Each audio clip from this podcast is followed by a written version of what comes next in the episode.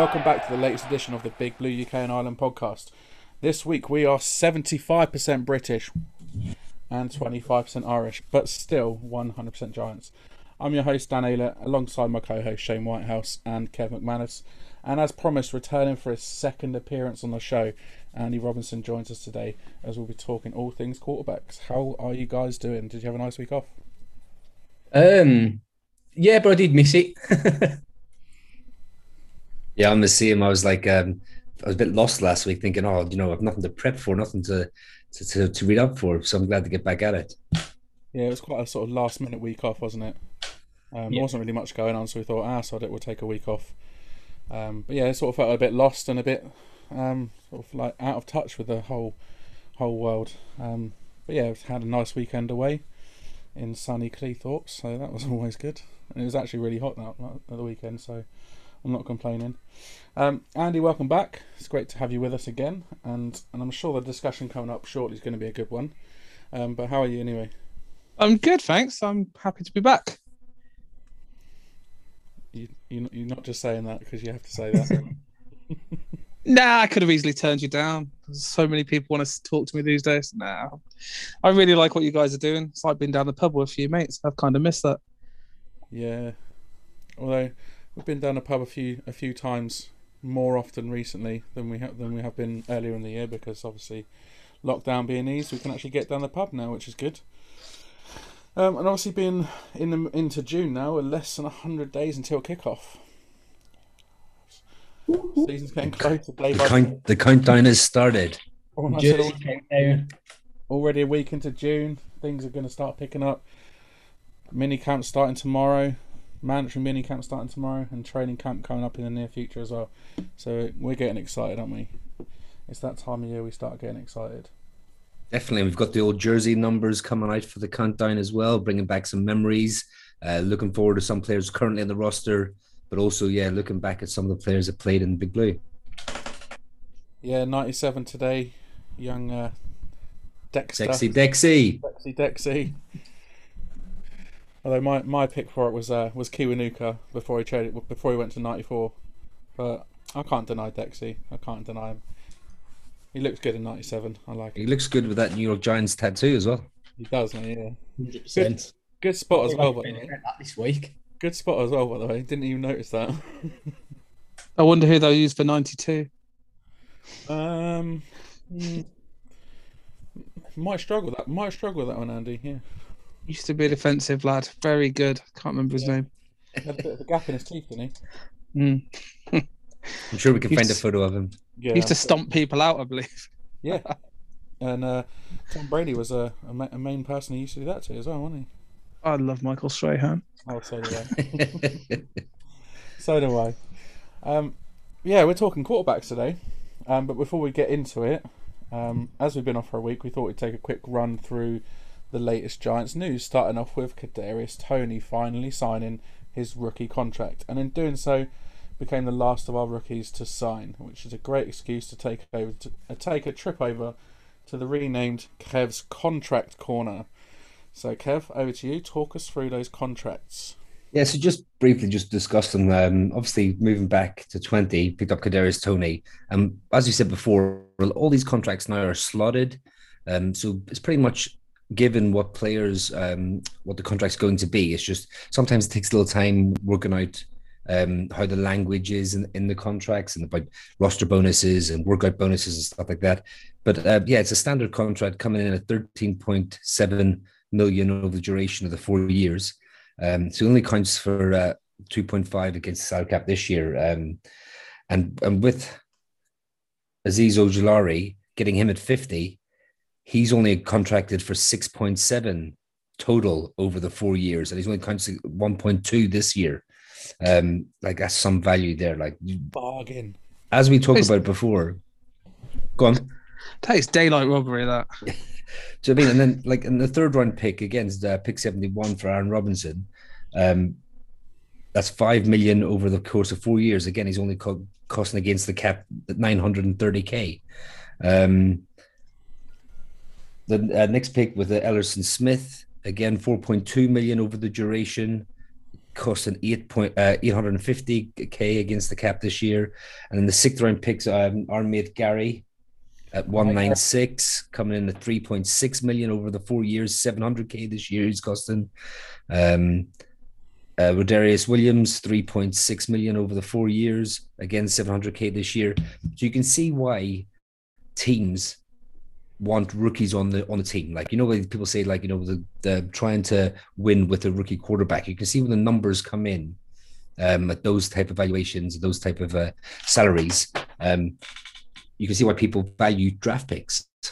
If you can fill out your roster with good players on rookie contracts, um, it can definitely help. Yeah, man. So that's what quick maths think about around six million in total. Exactly the six players. So an average of a million per player. Pretty good. Pretty good value though. Can't complain with that. It is, and obviously, again, going back to um, us getting really good capital next year, because there's a difference between having draft picks. Like we had four seventh rounders last year, but having top quality, top three, four round picks as we do next year, extras, an extra first, extra third, extra fourth for, for next year. Um, we will have a lot of players on expiring contracts this year. So we'll have a lot of players who are basically playing for contracts. They're kind of playing against each other because even if they all play well, we can't sign them all. We just we just don't have the cap space. Um, although the cap is going up to 208 next year, which is good news. Um, but yeah, so having those high capital draft picks will get us starters, starting potentially starting players at the not kind of numbers we've just been talking about. So um, that's why, again, it was another great move to make those um, um, draft acquisitions next year. Yeah, and I think we were talking before about why it took Toney to Toney so long to sign. Obviously, it's we he wanted it to be worth it for him, but also the the team needed it to be to work for them as well. So I think it was a bit sort of it was to and fro. It was, it was, it was both parties rather than just one. I think obviously the Giants would have wanted it to to work financially for them. Um, they probably would have put the deal on the table and it would have taken a little while to think about it. Um, but yeah, overall, some really uh, some really good contracts in there, I think. And uh, let's just hope our mate Gary earns his 700k this year. Come on, You'll Gary. be watching the games on TV. Don't say that. Come on, Gary. Anyway, as well, the past week, uh, second week of OTAs got underway as well, um, with a large portion of the roster attending team activities. Um, obviously, these are completely voluntary um, and non-contact. Plus, the NFLPA actually recommended players didn't attend. Um, so it was good to see so many of the guys on the roster actually turning up. Of the 25 that didn't attend, uh, there was only five offensive players that didn't actually show up. Um, Saquon Barkley, Kenny Golladay, Kadarius Toney, uh, John Ross, and Kyle Rudolph for the only five that didn't turn up. Um, incidentally, obviously, Kyle Rudolph was good enough to turn up to a New York Knicks game at Madison Square Garden, uh, but not good enough to turn up to. Uh, just just on that quickly, um, obviously, uh, Golladay turned up for the second part. He, has been in there this week, mm-hmm. um, but also Rudolph and Barkley were actually at the building rehabbing, so yeah. they weren't out on the they weren't out on the field but they, they still turned up to voluntary work guys. But you know, obviously they were rehabbing their injuries, so at least they were in the building. And um, obviously Toney, I'm guessing, um, just wanted to get that uh, deal signed and delivered before uh, he gets himself back out there. But you know, and then he's signed now for the mandatory part of the camp. So um, to be honest, I I, I find it really uh, promising and good that that many people did show up. Kev defending his Notre Dame boy all day, every day. of course he is. Of course he is. Um, the biggest takeaway for me that it just showed, like the vast majority of the offense actually showing up, um, wanting to get into the building and wanting to start working on getting better as a unit. I think with the whole offensive line group turning up as well, including Nate Solder, um, who obviously sat out last year, it's a it's a really positive sign. Um, what do you guys take away from OTAs? Um, for me, I, I find it quite interesting that Carter Coughlin was uh, taking snaps at inside linebacker. Um, I don't know if that's going to be a position change or something that might be looking at mixing up, maybe having him playing as, as an edge guy and inside linebacker. Uh, it's interesting that two of his quarterback hits last season came from the inside linebacker position as well. Um, so it could very well have a future there, which is going to be interesting. So obviously we've got uh, Blake Martinez, Tae Crowder, Cam Brown. Obviously, we saw in Reggie Ragland. Um, so I'm, I'm just going to be interested to see whether Carter Coughlin it's a rotational thing or if there's a possible positional movement there for him and the Giants and Patrick Graham and George would see him long term as an inside linebacker. Yeah, I think um, I think it's a very good move. Actually, I think in one of the earlier podcasts, I said I, I could see um, uh, Lorenzo Carter moving back into off-ball linebacker, um, and uh, I think the, there was quite crowded on the edge, the outside linebacker in the three-four. I think it was getting quite crowded, um, and I think it's I think it's a very good move. I think um, he has a real chance of making the two deep um, like making the four rostered um, inside linebackers than he does getting onto the edge. So yeah, I think it's a good move by them. Andy, what do you think about it? There was a couple of things that stood out. I think the fact Nate Solder showed up showed a lot of character on his part. To be honest, means it was voluntary. He's obviously got the family issues where he's worried about his young son and the current situation of the world. So it, it was a big commitment on his part to show up for us. Um, I actually have the facts on uh, Golladay. So you've got to do your research better, my friend. Uh, apparently, him and Jones were working on individual drills mainly uh, trying to get the chemistry going. He only threw to him once during a full speed 11 on 11, and Kenny dropped the ball. So he's going to fit in here. Not a good start. Not on the season. uh, but uh, I think the main thing where people didn't show up was the DBs, but Logan Ryan's got them in Florida at the moment. Yeah. Um, so I I can't praise Logan Ryan high enough. Like if he's not a captain this year, I'll be amazed. Oh, he's yes, gone above and beyond. He's going to be 100. percent absolutely above and beyond. He's got them down there. Um, obviously, working out, getting together as a unit, and trying to build the chemistry back there. So we've got a good set of lads here. Yeah, definitely. There's definitely a culture being built.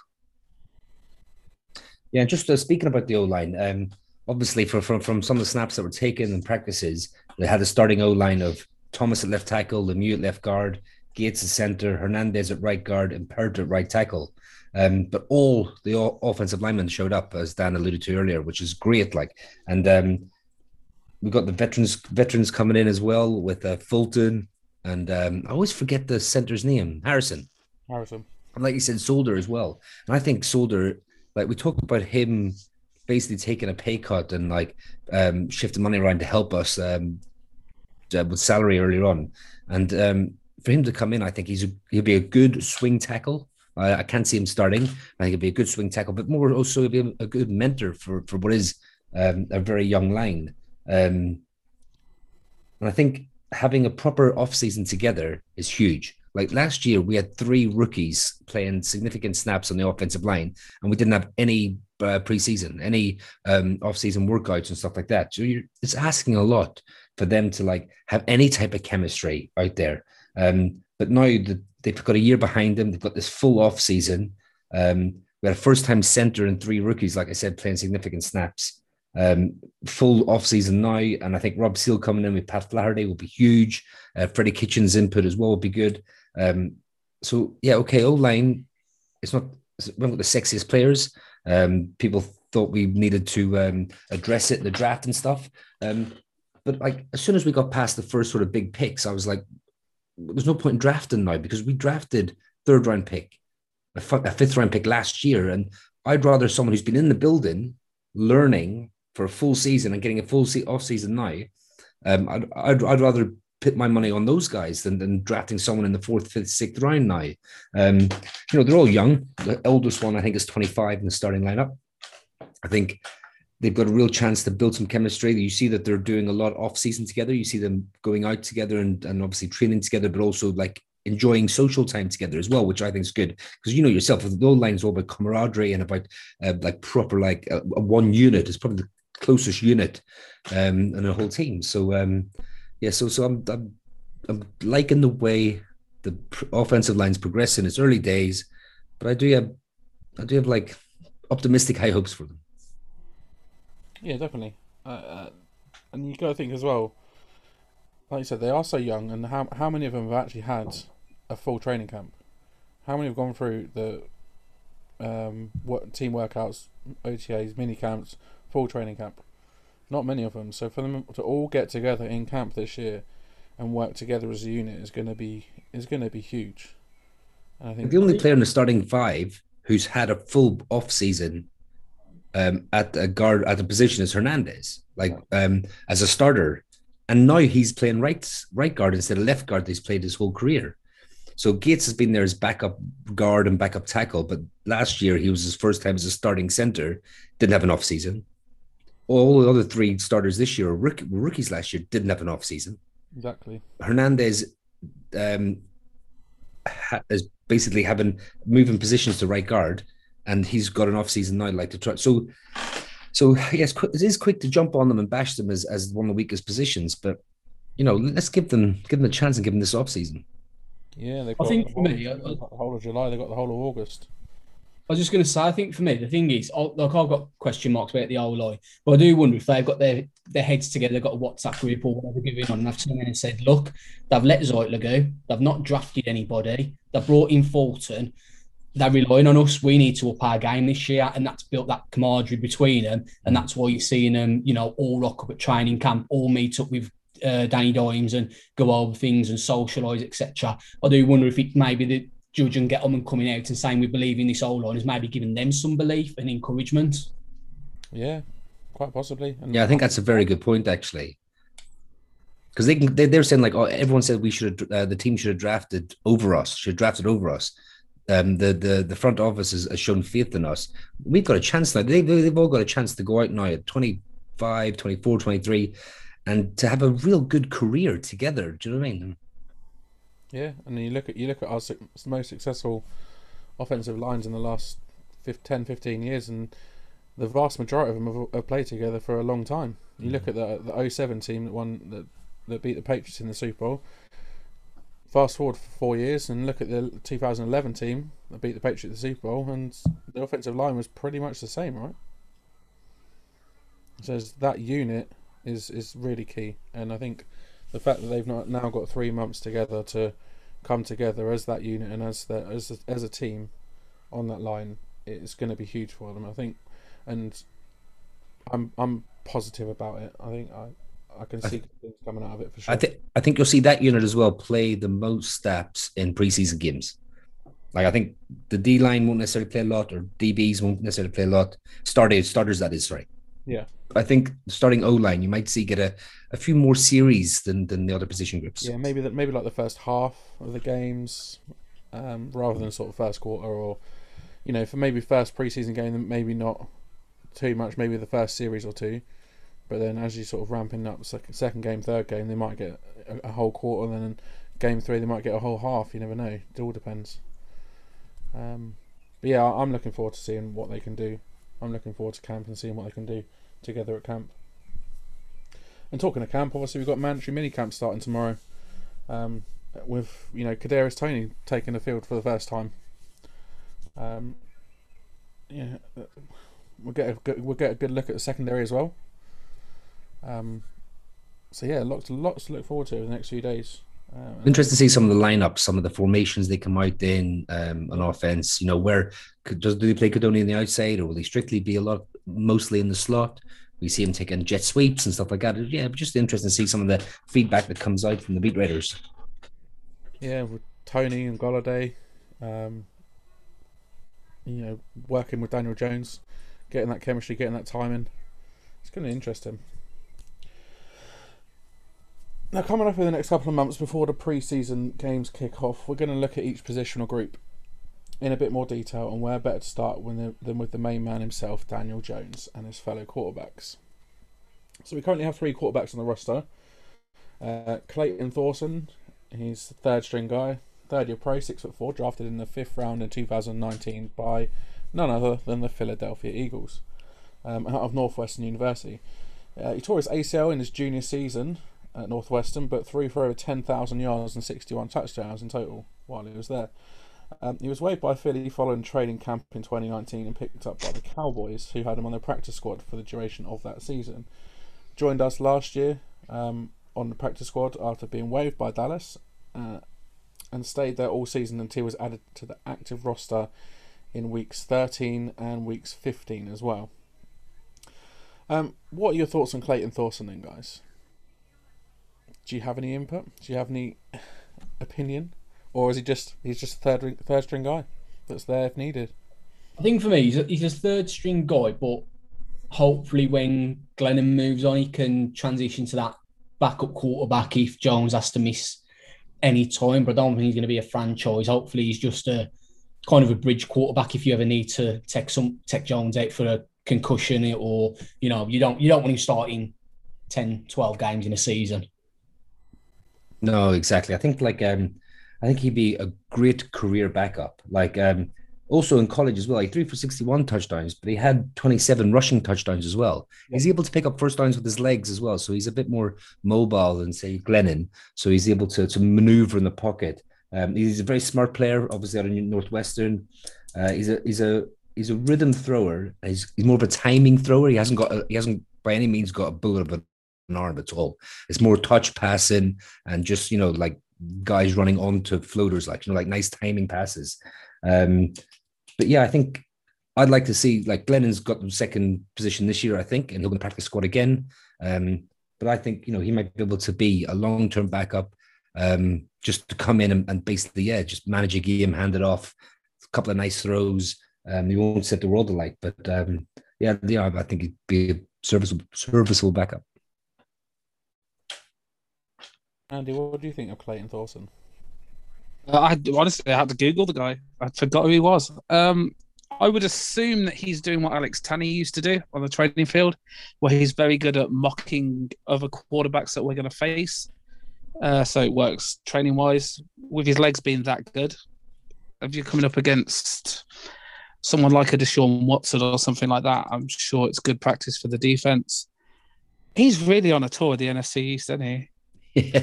Drafted by Philly, went to Dallas, now he's with us. Hello. And he wants Washington for a full set, doesn't he? yeah. Man, I can't even name another player that's done that. That's impressive. Um, but yeah, as you say, he's just the third string guy. Realistically, you're never going to put him into a game, and if you do, then you've got much bigger problems than how good is this guy. Yeah, he's he's just there as a depth piece and there, like you said, to help out in in training in lead up to games. Um, but as Kev alluded to, the fact he can run um, is a potential a good thing for moving forward into 2022 and further on, and, and potentially with Glennon going after this one season, unless he does, unless he works his wonders. Um, yeah, a good a good backup um, for sure. Now talking to Mike Glennon as well, um, he's the second one on the roster, ninth year pro, six foot seven, so he's pretty tall. Um, drafted in round three in 2013 by the Tampa Bay Buccaneers uh, out of NC State. Uh, he's played for Tampa, Chicago, Arizona, Oakland, Jacksonville, and now he's in blue. Uh, he's made starts for Tampa, Chicago, and Jacksonville, and he's thrown for over 6,000 yards in his career so far with 43 touchdown passes. Um, Mike Glennon, then, what's your thoughts on Mike Glennon? Um, I think I think like we mentioned previously, I think most of us are happy with him as a as a free agent signing as a backup to, to DJ for this season. Um, I'm, I'm, I'm more confident in him coming in than um, Colt McCoy last year. So for me, falling back up and no more than that. Yeah, I think um, the type of player he is, he no, he isn't mobile. Like he, he wouldn't be able to like move around and stuff like that. But He's got he has got a cannon of an arm, so he would definitely be able to push the ball further down the field, which kind of might allude to what type of offense we might see this year if that's the type of backup they want to bring in for Daniel Jones. You know, we might see the offense open up a bit for Daniel and you know being able to push the ball down the field. Um, also, he's on one year, uh, one million dollar contract for the season.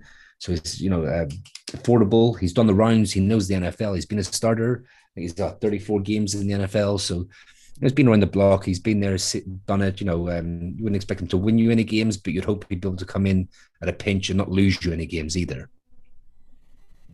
Yeah, I think he, has got the capability to win some games if he needs to.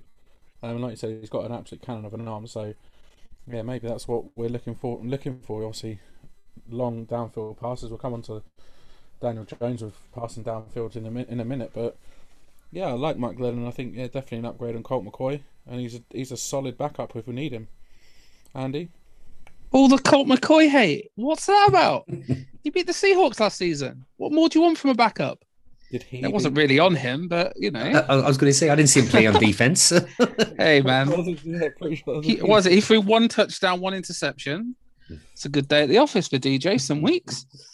Nah, I, I think you've hit it on the head. His willingness to throw the ball downfield is the reason I think we've paid him. It's slightly more than what we played Colt last year. But with the weapons we have, you've got two really fast wide receivers in John Ross and Darius Slayton. My God, how long's it been? And obviously, you've got Kenny Golladay. I think if we end up in a situation where we have to play the backup again, you're probably going to find us launching it downfield more and just going for it. I think. I think that was the problem last year with Colt, is the offense was very slow moving. Uh, don't know what else I've got in my thing. Oh yeah, um, Glennon. He played the season out, didn't he, for the Jags? So if you get yourself into that situation, you could get yourself a Trevor Lawrence. Could work. wow. No. Should point out, I'm a Daniel Jones fan. I'm not. I don't hate on the kid at all. But hey, if if he gets himself injured and we start to move on, you're going to need someone to lose out for us. And we all touch wood and thank, please, please, and say that doesn't happen. It'd be the most Giants thing ever. Of course, it would be. All the hype, and then Saquon goes down in week two. Was it last year? Like, Don't bring back bad memories. poor kid, man. Yeah. Poor guy. Yeah, Mike Glennon, good backup. Um, let's hope we don't see too much of him this season. No offense. Uh, and finally, main event number eight, Daniel Jones. Uh, obviously, franchise quarterback, selected number six overall in 2019 out of Duke.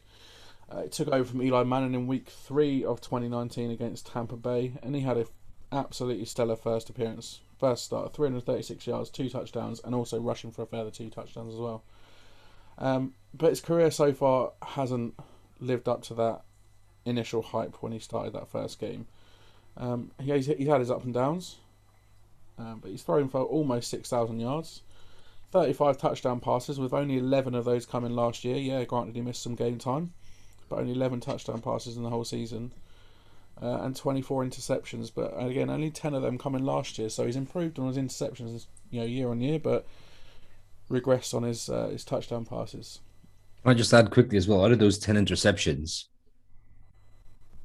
maybe Engram was at fault for about five or six of them. It was like a good half, right?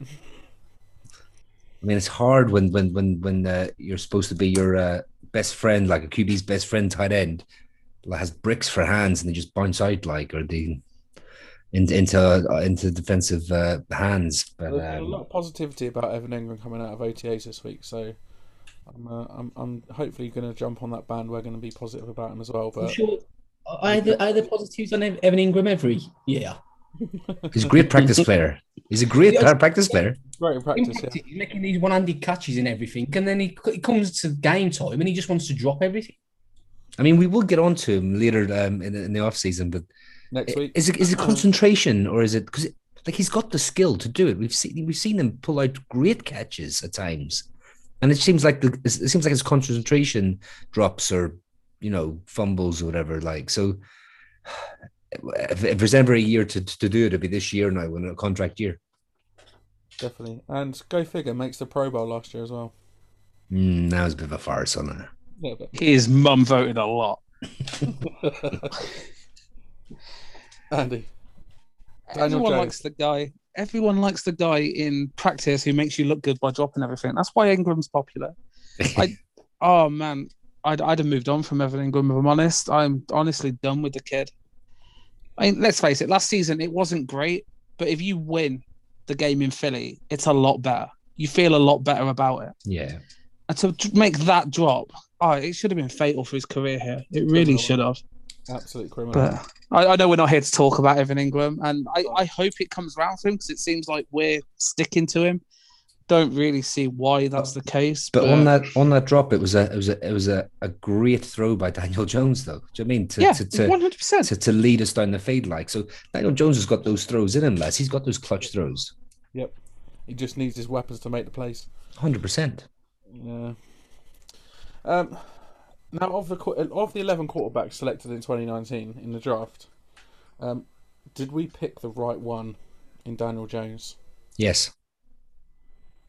The right one for us, yes. It depends.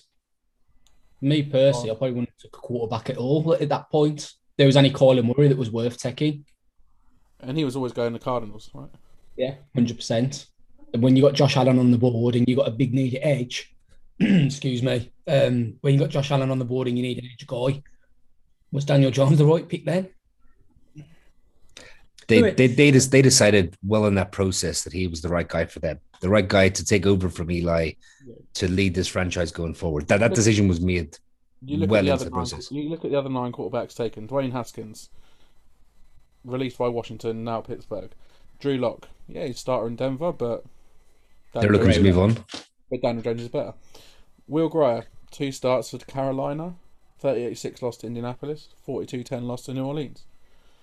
Ryan Finley, free agent, waived by Houston. Jarrett Stidham, obviously there was a lot of hype about him last season with Brady going to Tampa Bay, um, but then they brought in Cam Newton, and he was pushed And to Mac side. Jones now. Yeah, Mac Jones this year. Yeah. Um, Easton Stick back up for the Chargers. Uh, Clayton Thorson, he's our third string guy. Uh, Gardner Minshew, well, we all know about Minshew Mania, don't we? Um, and Trace McSorley, who's now back up to Lamar Jackson in Baltimore. Um, Who's a good quarterback? Might might I just add? sorry, mate. Trace McSorley, He's a good quarterback. I'll just add. Yeah, because he's a Penn State guy, right? There's a little bit of homerism going on here. See, I The only, that. thing, the only the only good thing about Trace McSorley is his song. Now, if Oh. you haven't heard the Trace McSorley song, No, just, I have just, not heard the Trace just McSorley YouTube song. Google the Trace McSorley song. I It will is a delight. I will be YouTubing that later on. um, so really, looking at the list of quarterbacks there, there's two. There's there's only two that stand out. Is Kyler Murray and Daniel Jones. We were never going to get Kyler Murray because he was always going to go number one. So out of them other ten that are there, Daniel Jones is head and head and shoulders above the rest. I under, Yeah, Do don't- we, I- go on. do we only think that because he's at the Giants? Yeah, We've we've watched yeah, every snap. That's Daniel Jones he's obviously- or the if he- Redskins, if he's uh, on another Washington. Yeah, that's what's good. If, if, if Daniel Jones had been picked by Washington or Philly, we would be sitting here going, glad we got him as our quarterback. This guy, right? You know. Yeah, we, we would be.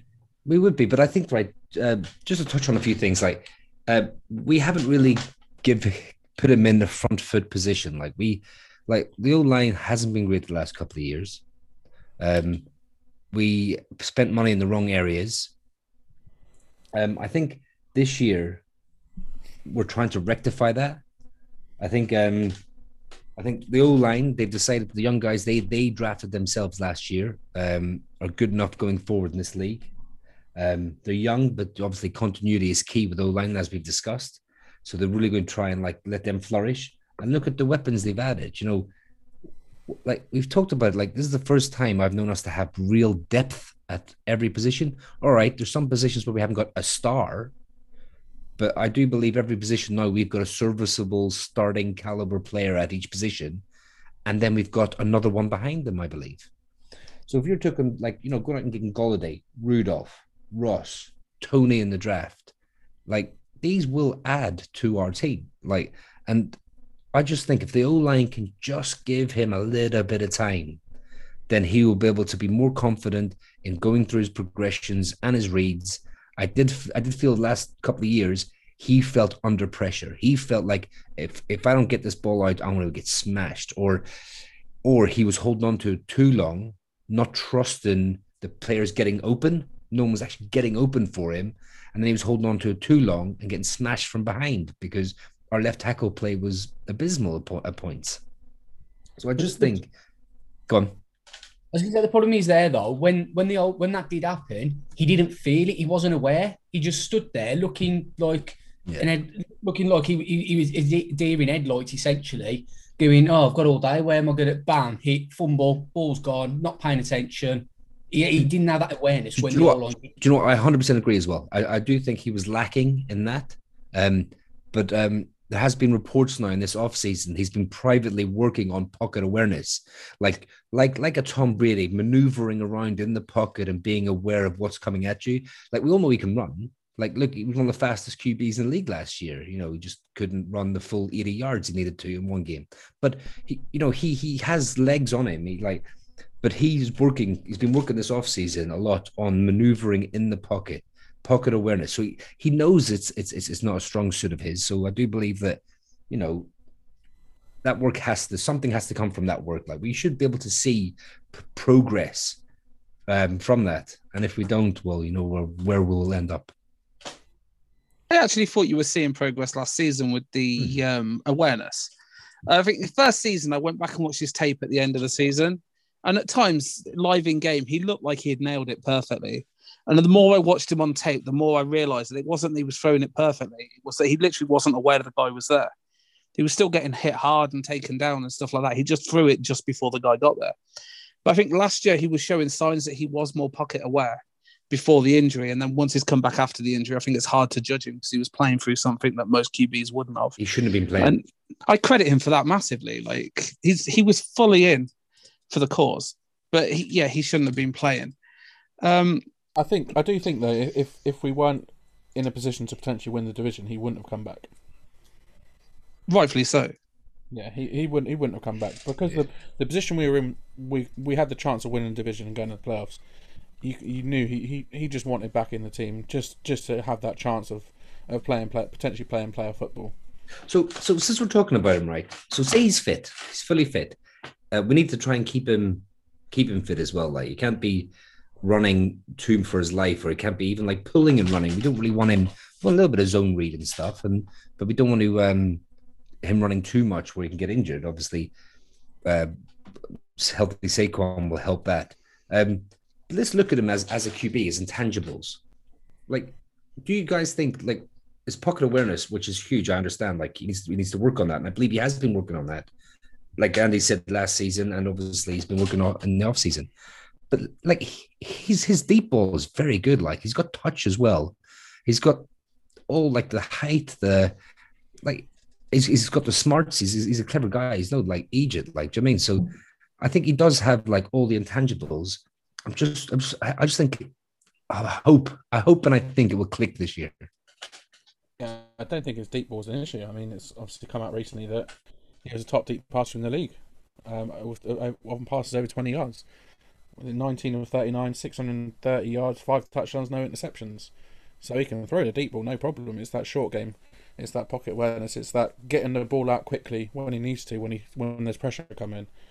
Um, yeah, he's he's got he's got talent and he's got the like you said he's got the intangibles, but it's putting it all together, putting those pieces of the puzzle together. I think that confidence is a big thing as well. I think um, bringing bringing a, a, veteran, savvy tight end like Kyle Rudolph, for example, will uh, will help with those um, those shorter yards, um, picking up, like I said before, six, seven, you know, nice and easy yards for the checkdowns, but also be able to to dump it off to someone like Toney and get some of the bigger receivers out in front of Toney and letting him sort of, you know, you could throw it five yards to him and let him make up the other yards with uh, with his shiftiness and like his um, run after the catch capabilities. Do you mean like starting to bring that type of stuff into the playbook and and and getting a few of those rhythm throws, nice little slants, you know, a few little bubble screens, a few little things like that, where you know just to get the high percentage throws is what I'm talking about. Like, you know, get the high percentage throws so you can get the confidence up. And I think, you know, and he feels protected. You might see a different player this year. Yeah. I hope so. Making those short gains, those sort of three, four, five yard gains, you know, passing across the middle just to sort of get that rhythm going and get and gain that confidence in each game is what he needs and start to and then you know once he's got that confidence then start start making those those deep passes, those low percentage throws that it's going to need a play from the playmaker, from the receiver, or from the tight end, or from the back to, to make that play. Um, and yeah, and, and go, I'm sorry, sorry, but going back to like the offensive line as well. Like we need to start bullying people, and I quite like the Hernandez move to right guard actually, because obviously because of the way that right-handed QBs, you know, you tend to run to the right side a little bit more. So I think Peart and Hernandez, if they can get a bit of push, like real push in the run game, and our run game is a proper threat like we know it can be. A healthy Saquon can take it to take it to the home run like if he gets a bit of space. So if people have to really, really honor, like really, really buy, um, bite on our uh, run game, that opens up the play action so much. Like, and again, when you have like you put Slayton on a on, on a nine right, do you know I mean? And you get that those defenses to bite on the run game. Do you know I mean? You you you'd be throwing like uh, touchdowns left, right, and center. Like, but I know I'm getting a bit like, oh, do you know I mean I'm so I'm maybe I'm a bit over positive, but I just think the makeup of the team now. I think um I think it opens up these opportunities for us. Yeah, there's there's there's nothing wrong with being positive, man. I mean, I'm I'm just probably just as positive as you are, uh, in the fact that I think he can he he can do it. He really can. Like I said, go back to the run game as well. We can bully people in the run game. I think that'd be massive for us. Now, if we get if Saquon's only getting two yards, three yards, uh, I I think we I think we'll struggle again this year. But if he's consistently getting six, seven yards running, that's when we can really open up. That's when we can really open up the playbook and use those those play action passes to to open up the defense and, and make and make those make those big plays. And I think it all really comes down to that offensive line, doesn't it? Giving him the time to pass, giving him the time to look downfield and see what's open, giving him the you know, just protecting him in that pocket. I don't even think they have to be elite. No, I think just give him the time. I, I don't know if you actually know um, DJ's rushing stats for last season, but they're actually pretty impressive. Yeah. I, I, everyone's going to go on about the 80 yard run where he fell over, and we then scored a touchdown from it. And I'm telling you now, we'd run that play every game if we thought we'd get the same result. The Yeah. fact he fell over, I, he gets mocked for it, but it was a hell of a run from a QB. it was a great run. But yeah, Yeah. last season, How many QBs do you see do that on a week in week out basis? Not many. No. Last season he was 53rd overall um, for yards rushing, which was actually tied with Devontae Booker, uh, which was he did 423 yards, which was two yards more than Josh Allen did. He was actually on track to outrush Deshaun Watson. Um, Deshaun Watson had 21 yards more and played two games extra. So with the extra two games, I'd have to believe him without the injury that he would have absolutely wiped the floor with that. To be honest. Um, Leonard Fournette probably rushed at the same sort of volume. He only got 367. Mahomes was 115 yards behind him. And Russell Wilson, who rushes a lot, was only 90 yards ahead of him and played two games extra. His rushing yards are actually a lot more impressive than I was expecting to be when I looked into it earlier. Yeah, they definitely are like and, and using his legs is definitely uh, should be part of the playbook, um, and it should be used, um, but it needs to be used in a clever way as well. I, I, do think as well. I think um, Jason Garrett um, needs to needs to have a bit more imagination with the play calling this year, and I think hopefully um, the the Freddie Kitchens and the new um, uh, analysts from LSU, hopefully they have a bit more of input into to a game plan and and and add a few more wrinkles to Jason Garrett's offense. Um, because it can't be so vanilla. Yeah, and we forget. Obviously, we talked about players getting together at camp and, and workouts and things like that. It's the first time coaches are going to. Ha- some of these coaches are going to have had an off season together on the team. Yeah, yeah, they're going to obviously have spoken via Zoom or whatever, but they're not actually going to have time together to come up with this playbook and come up with these schemes, um, and really sort of bounce off each other and feed off each other. So I think it's it's, it's an important off season for coaches as well, for sure. Yeah, definitely. We've got the most coaches in the league, haven't we? Yeah, We've got enough of them. Yeah, exactly. But it's it's Joe Judge. It's his it's his culture that he's building, isn't it? I wish I had the numbers for this, but how many games has uh, DJ actually played without Saquon? Because Saquon, you'd have to say, is probably the main weapon on this team. Um, and he's been injured for the majority of the last two years. I think it's week two last year, wasn't it? Week Uh, week two last year, and then did he miss six games in his second year? It was something like that. I think he played more than you think he would have played in his second year because he, he he come back a little bit. Well, he come back too early. He did definitely come back too early. I was at the Cardinals game. He, was, he wasn't himself. Look at that humble brag. I was at the Cardinals game. I wish I hadn't been. I lost my unbeaten record that day. you did. That's very true. We'd beat the Bucs the year before. It was great fun. Yeah, that was so. The fact he went out in week two last year, obviously Daniel Jones missed two games. That's at least thirteen games. So that's almost a full season. He's not had Saquon Barkley in the backfield. It wasn't just him either, was it? It was literally everyone. Like Jason Garrett gets judged harshly, on my opinion. I think 2020 was a hard year to judge anyone on Yeah. because of the off season and everything else. I think once we started to get it together, I think if we'd had the preseason, that would have happened a month earlier. I we would have walked this division, I believe. With obviously the injury to Dak Prescott, which I hope he recovers well from it because I don't want to see anyone get injured. Yeah, But. It's always good to see competition in the division as well. yeah, definitely. You want to go toe to toe, like, and beat them because you're the better team, not because they have like injuries and stuff. absolutely, Not because they're playing the Ginger Ninja Andy Dalton. God, I can't believe we got this far. No one's mentioned fumbles. Well, I didn't want to mention it. I didn't really See. want to mention it. He lost Um, 18 in 2019, uh, 11 for a loss. And last year was 11 6 for a loss, but obviously he played two games less. So it was getting better. It didn't feel like it, but it was getting better. But lost 17 in total since he started in the league, and he started what? My by my maths, that's what 15. It's definitely games, something that needs to continue to improve thir- on. 30 games he started, and he's lost 17 fumbles. Tom Coughlin would have him carrying a football around for the next two months. Literally glue a football to his hands without gluing it to his hands. he did it to Tiki Barber, didn't he? Yeah. Made him carry a football around constantly. But you know what? And that that that the the man management top by Tom Coughlin, the fact that he made him carry a football around for months on end. You know, it might seem silly at the time, but actually, did it help him in the long run? I did, I did like some of the, you see you see some of that with Joe Judge as well. Like have you seen some of the clips where he's walking around, he's like trying to punch the the, the ball out of the player's hands as he's walking Yeah. past them, just to make sure they're on on point and they're on uh, they're on alert. And it's But ball's on the hand. do it to Evan Engram. Was that Shane? I said, but he never has to do it to Evan Engram. He's never got a ball in his hand. Sorry, Evan, but you're getting it. yeah, I You're think, gonna think love- you're gonna you're gonna love next week when we talk tight ends, mate, aren't you? I'm sad I'm not going to be here. I wonder which way I'm going to go. um, I think with me, with Daniel Jones, it comes down to one question: Is he a franchise quarterback? And for me, you need to answer that question, not sitting on the fence. And I don't think he is. I think he's got the potential to be a franchise quarterback, but I don't think he's going to be in this league. I don't think he's going to.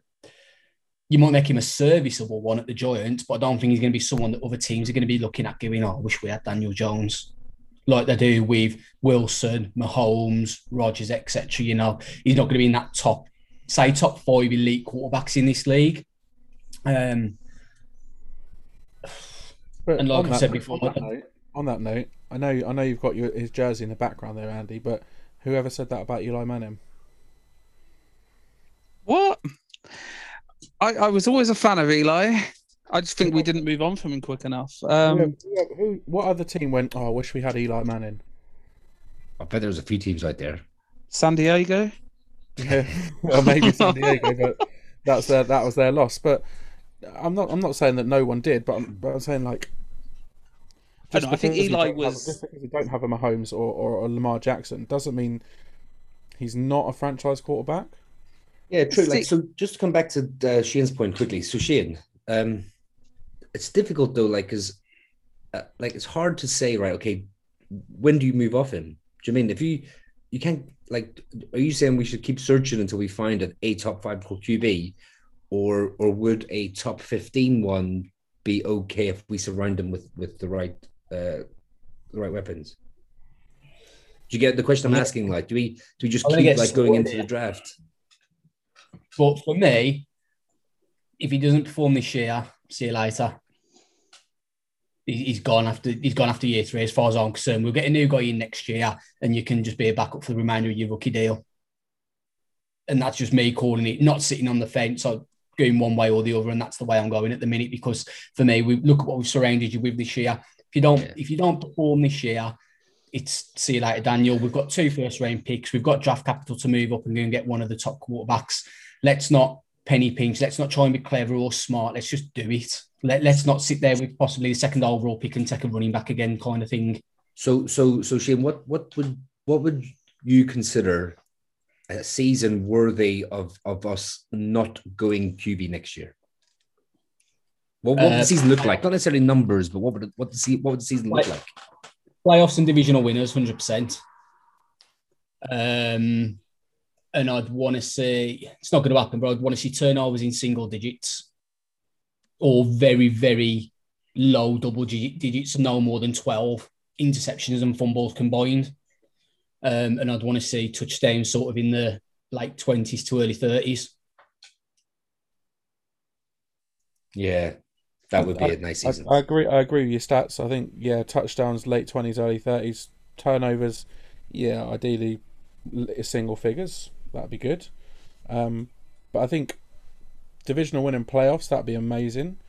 But I think even if we even even if we go sort of what's it, what do we need like 10 and 7 11 and 6 and get pipped by you know you know head to head record or by one game it's a, a marked improvement on what we've been used to over the last few years so i think if Yeah. if, if we don't win the division but have a good record i.e. a winning record where we're significantly above 500 then i think he stays but i think if we're if we're around 500 or worse or whatever then I, I, I do agree with you i think it will be sayonara and we'll be looking in the draft to get um, one of the top guys coming out next year Yeah, I'd, I'd agree. Like I say, like you know, divisional winners is is the ideal for me. But yeah, you know, you can be a little bit say, okay, well, if what if we lose eight by head to head, even though we finish what eleven and sixteen? Is it now? yeah 11 Um, 6, yeah, 10 yeah. If we, if 7. we miss through that, okay, fair enough. You you've shown that marked improvement. Um, but like you say, you know, if, if you go, if you even to me, even if you finish just above five hundred, like uh, se- trying to work my mum. my maths ain't very good. whatever. What, yeah, yeah, that. um, even if you finish above that, to me, it's just like, is that really good enough? Well, I think I think if he comes away with the stats that you've just said there now, I think our defense is good and like outstanding. I I really like our defense to be fair, and if Azeez can be what I hope he can be, then um, we, we'll really get after the the the, quar- the opposition quarterback. But if he if he gets those stats that you said, I think you're looking at uh, less turnovers, more touchdowns. Um, the defense will get you enough stops and turnovers for you to win a lot of games. So you you know if you would be looking at eleven wins plus, I think. Yeah, and not going off on a tangent too much, but just just something you've mentioned there. What are you more excited for this coming season, the offense or the defense? Bearing in mind what we've added on both sides of the ball. great question Oh, so well, I'll go. Um, For, for me, Offense. it's defense. see, right, I, and I kind of agree with that. But me as offense, because I kind of, I kind of trust the defense more. Do you know what I mean? I kind of like, I kind of think, okay, I know what we're going to get from a Patrick uh, Graham defense and the pieces we've added. So I want to see like, okay, offense, come on, come on. It can't be all defense doing all the work. Come on, you need to pull your weight now. I agree with that on, the, on that kev um, yeah the, we know what the defense can do Let, offense shows what you can do and we've we've said before daniel jones you've got no excuse now really because you've got the weapons in place the pieces are in place it's down we've to got we've we've got a good enough uh, defense that if our offense is good, we can we, we could shock a few people this year. Yeah. And you think and look at For me looking as at well. last- looking at last year about the, the, the games that we lost. How many were close games? We've discussed it before. How many were close games? And it was just that one one extra turnover, that, that one extra fumble, the you know, one drop by Engram, like we discussed with, again in the Philly game. It comes down to those fine margins, and if we can iron out those fine margins, we could end up in a, a eleven and six or twelve, even twelve and five record. I mean, that'd be amazing, I know, but and we could end up winning the division. It's re- it really was. Yeah, obviously the six and ten last year wasn't great, but it was fine margins when it came down to it. I think for me as well, I was just going to say the other thing with the defense is we've got a good enough defense to give Daniel Jones the ball in good field position. You know, getting turnovers and stops. Special teams, okay, we died off towards the end of last year, but the first half of the season, special teams were quality, in my opinion, like the best, the best probably since I've been following the Giants. So we've got the defense and special teams to put Jones in a good position. i.e., you're not backed up on you in your own end zone effectively. Yeah, definitely. And I think we were really bad in the red zone on offense last year. Um, So like we has to improve, and, that, and that, that's on him as well, Jim. And he needs to be able to to to take the play call, change it at the line of scrimmage if needs be, um, and pick out like you got Golladay now. Was he six four? You got um, Rudolph now six six. You've got um, like all these players like to be able to you know throw throw them up there or or run it in. So we need to we need to also the turnovers as well. Like if you turn the ball less over, sometimes it's fine to throw it away, punt because it's better punting and putting them in their 10 or 15 than it is giving the ball up on your own 30. Yeah, Super Bowl 46. Yeah, exactly. We don't expect to score on every every possession. Not at all. No, no. Because like like uh, I mentioned earlier on, like our defense will make enough stops for us to play smart football. Yeah. Andy, who are you looking forward to seeing, offense or defense, more? Uh, I think both the major questions are both on the offense, so you'd have to lean towards that side. I mean, you're literally in a do you pay or do you not pay Saquon Barkley here, and at the same time you're looking at DJ, wondering if this guy's the future because you've got two first round picks next year. And I don't know the draft class. Um, I haven't heard a QB's name yet, so I'm guessing there's no one outstanding. So even if you've got the first overall pick, you're possibly not going to get your Trevor Lawrence. But I think all the questions are on the offensive side which is kind of annoying to be honest, because if Justin Herbert doesn't go back to college, we're talking about him right now and how we're going to win a Super Bowl this year. 100%. I'd have took him at six. I'd have took him at six. I think Daniel Jones was a reach, especially when you were also picking at seventeen. Yeah, see, I would have loved to have got um, Josh Allen and then come back for Daniel Jones. That was I was Snap. ecstatic with that, but um, you can't always get what you want, let's. No thing is, though, people keep saying like, "Oh, but Daniel Jones might not have been there at 17." If that was the case, so be it. Yeah. Like I, I, uh, Daniel Jones is, in my opinion, a good player. I've watched every snap he's ever taken. I couldn't tell you if he's elite or a third string, to be honest, because he does some things that were amazing and some things that you just want to smack your head off a wall and forget. But you wouldn't necessarily have that at 17. If you take him at 17, you this is kind of who you get at that sort of range. Like giving up a sixth round pick for QB, you expect that person to be your QB for the next 10 years. Yeah. He, wasn't a must. If, if he wasn't there at 17, you weren't going, oh, we've got to we've got to get him kind of thing. He wasn't a he wasn't a you can't miss kind of player. So like no. you know, if he went there at 17, he's not there. It's at the end of the world. I just took Dwayne, uh, Dwayne Haskins, let it fail as it did in Washington, and gone, now that didn't work, and gone on to the next guy. To be honest. Like um, like Shane said, is Justin Herbert yeah. at number four the following year. but like Shane said as well now, um, like we've given him now an O line that the front office believe in. Not maybe not everyone does, but no line front office believe in, and some some very good um, very good weapons. So so it's kind of like it is a prove it year, like we've discussed. This is a year to go out there now he should know the playbook. It's the first time he's had the same playbooks in the second year since he was since he was in college. So he's got a bit of familiarity there. Um, and he's been working with the guys off season. Like, you know, he's seen all the videos and stuff about them. He's been throwing with people. He's been out there trying to get timing. Um, he's you know building up a real rapport with him. You know, it feels it feels like a team. It feels like we have actually got a team, and it feels like he's a leader of that team now as well. I think maybe the ghost of Eli is maybe gone this year as well. They're not lingering over him, and I think this is a definitely the year. Like you know, I'll, I'll be the first as well to say, look, at the end of the season, if he hasn't put up the numbers or hasn't played the way we want him to play, to say, look, okay, let, you know, let's move on. Um, but yeah, like I said, I just hope he does. And on that topic, just very quickly, okay, so he doesn't have he doesn't have the season we want, and it is time to say on. Let's face facts. Is this ownership and this GM got the bottle to turn around and say that? No, I don't think so. Absolutely not. Because I think also talking about um, talking about the draft pick as well. I do think the person weighed more than the player when they made the pick. I believe they saw him as as a good replacement for Eli and a Giants kind of guy. Um, you more, you know, uh, yeah, and like so, I believe like you know, talk about culture, building culture, and the having the right type of guys in the building. Um, like what was that Egypt out of uh, Georgia, the cornerback Baker? Like that, that was definitely not the right kind of guy. Do you know I mean? So I think you know, um, so that that was that weighed heavily on that pick as well. I think. I think with the Baker pick though, they knew there was issues there. There was character issues, it have gone a lot higher? It wasn't news to anyone, and when it kind of happened, the rest of the league rolled their eyes and went, "Well, that's what happens."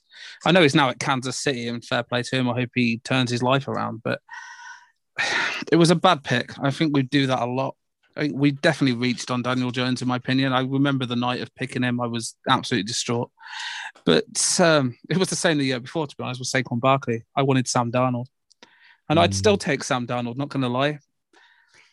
Um, but interesting one because we spoke about this before we obviously started the pod. Do you not think this is where Miami fans were a couple of years ago talking about Tannehill? Possibly, yeah. I'm not convinced. I'm not convinced if DJ doesn't make it here, he doesn't make it in the NFL. I mean, the New York market is a tough one to play in. The media are brutal. Yeah. I, I could see him rock up in somewhere like Tennessee, uh, sit behind Tannehill for a year or whatever, and then become their starter down the line if it doesn't work here. But I do believe that Mara and Gettleman are going to pay him no matter what he does because they won't admit they were wrong. Well, and I hope they're not.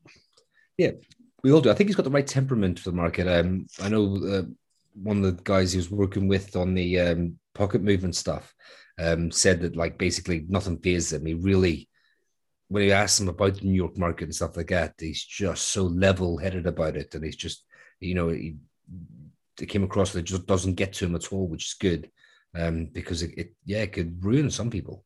Yeah, it's very again very Eli Manning esque. That New York media buzz doesn't really affect him, or so he says, and he, he just has that sort of aura of calm and. Uh, uh, also, just a quick question as well, lads. Just a quick question: Do you do you think the way the NFL's gone since I don't know twelve when Andrew Luck came in, do you think there's too much emphasis on QB needs to win now, needs to be good now. You think like before they didn't get like now they don't get the three years grace period. We're like, okay, let's see them develop. Let's see them develop. They kind of like has to win now, otherwise you move on. Do you think that's more of a culture now? Yeah. Yeah.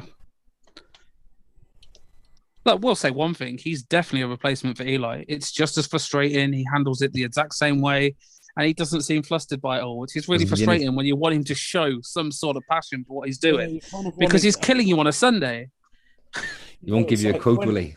When we knew it, when we knew it sort of come, t- the end was coming for Eli, it's kind of like, do we want something of the same or do we want to go in a different direction? It was, I was hoping we would go in a different direction, but we've got something of the same, and it's kind of, it was a bit disheartening. It's like, okay, well, let's deal with what we've got then let's be honest, would would our front office and ownership ever go for a Kyler Murray type of player? That type no. of electric, small, like run. If they were going to do it, they could have done it the year before. They could have jumped back up into the first and taken Lamar Jackson, hmm. and we would have wasted that kid's career.